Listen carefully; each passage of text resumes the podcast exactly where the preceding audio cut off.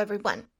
My name is Zina, and you're listening to Slavstvuyte, a podcast about Slavic languages. Before we start, I would like to remind you that there are only three days left till the end of my very first giveaway. Three people will get access to Roland Sussex and Paul Cubberley's book, The Slavic Languages. Link is in bio of my Instagram account. Now, get ready for your worst nightmare me pronouncing Czech words. It's time for me to cover dialects of one West Slavic language, so I chose Czech because, let's face it, it'll be fun. So, Czech is spoken by around 10 million people, mostly in Czech Republic, but also in neighboring countries. We can divide the territory of the Czech Republic into two provinces, Bohemia and Moravia although some people add Silesia here as a third province. Another thing before we begin I do not speak Czech. This is the first episode I'm doing without having a slightest clue whether my pronunciation is right. If you happen to be a native Czech speaker or someone who's familiar with Czech and you notice some mistakes, don't hesitate to write me and correct me. I also want to thank Aneta for taking the time to look through the script and tell me if everything that I listed is actually true. So, thank you very much. So, without further ado, let's go. First thing I have to mention is that there is a difference between standard Czech and spoken Czech, which is used by most people.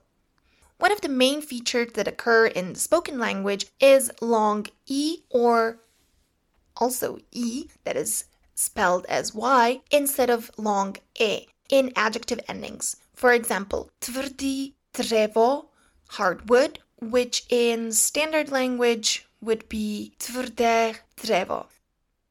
Another interesting thing happens in conjugation of the first person singular and plural verbs in present conditional. So the ending sem or sme come instead of the ending h or hom. So, for example, by instead of řekl bych, I would say. So now let's cover dialectal groups and see what treats are waiting for us there. The first dialectal group is Bohemian. It can further be split into Central, Southwestern, Southeastern, and Northeastern Bohemian, although nowadays the differences between these four groups are barely noticeable. One of the most important characteristics of Bohemian dialectal group is diphthongization. Long Y and long E, which are both pronounced as E, turn into A, and long U into O. So, for example, the good demonstrative sentence would be, according to Aneta, být dobrý strýc, to be a good uncle, would be in Bohemian Beit dobrej strejc. Past form of some male verbs lost their L at the end. So instead of saying vedl, he led or was in the lead, they say ved. The speech of the capital Prague falls into this group, so maybe a few words about that too. Older people, and not only older, from Prague tend to shorten some words like nějaký instead of nějaký which means some. For younger generations, the singing articulation is to be noticed, as well as very wide e at the end of the word. Some northeastern dialects are characterized by pronouncing u instead of v in the middle at the end of the word. So, kreu instead of krev, blood. Southwestern Bohemian subgroup is, for example, showing features like pronouncing k instead of g in loan words. So fotografie instead of fotografie.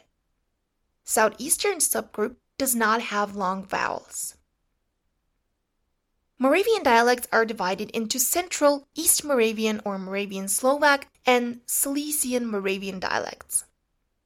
These dialects, on the other hand, are much more different between each other, but they still have some common features that differ them from Bohemian and Standard Czech. For example, Moravian dialects never went through the change where a and wide e turned into ie. So they say slepica instead of slepice for hen. Funny thing that I have to tell you right now. Never rely on your knowledge of other Slavic languages when talking about a Slavic language you're not familiar with. I just wanted to translate slepice as blind girls, because that's what it means in Serbian. So, getting back to our Moravian dialects. They switched the group A for long E, so they say nelepši instead of nejlepši, the best. East Moravian group changed it into I, so they say najlepši. East Moravian is considered a little bit archaic, considering the fact that its sound system is closer to Slovakian than to Standard Czech. Some Moravian subgroups have prothetical J, H, and V. Side note Prothesis is, in linguistics, the addition of a vowel or a consonant at the beginning of the word. So, vokno instead of okno, window, yidlo, hidlo, idlo, meal, and so on. The prothetical V is also to be seen in some Bohemian subgroups. So the last group is Silesian Moravian that is somehow really specific because there is some Polish influence to be noticed. In the conjugation, the endings mi are in the present in the first person. So for example, robimy, we do, and ch in the infinitive robić. The verb itself is a Polish verb since Czech to do is actually dělat.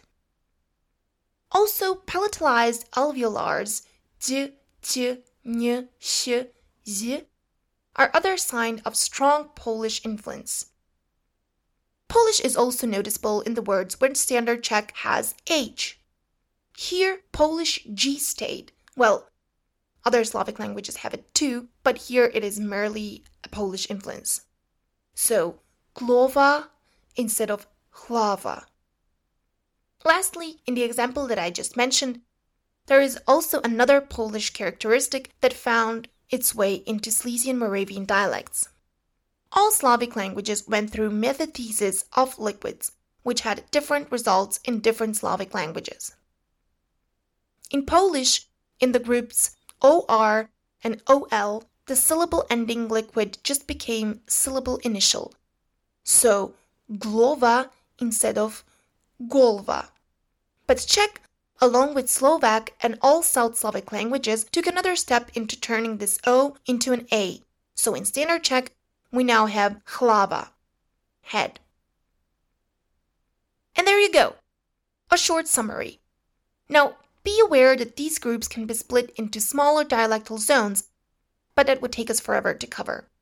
If you have any questions or concerns, please do not hesitate to find me on Instagram under Slavstvuyte or write me an email at slavstvuyte at gmail.com. Thank you for listening.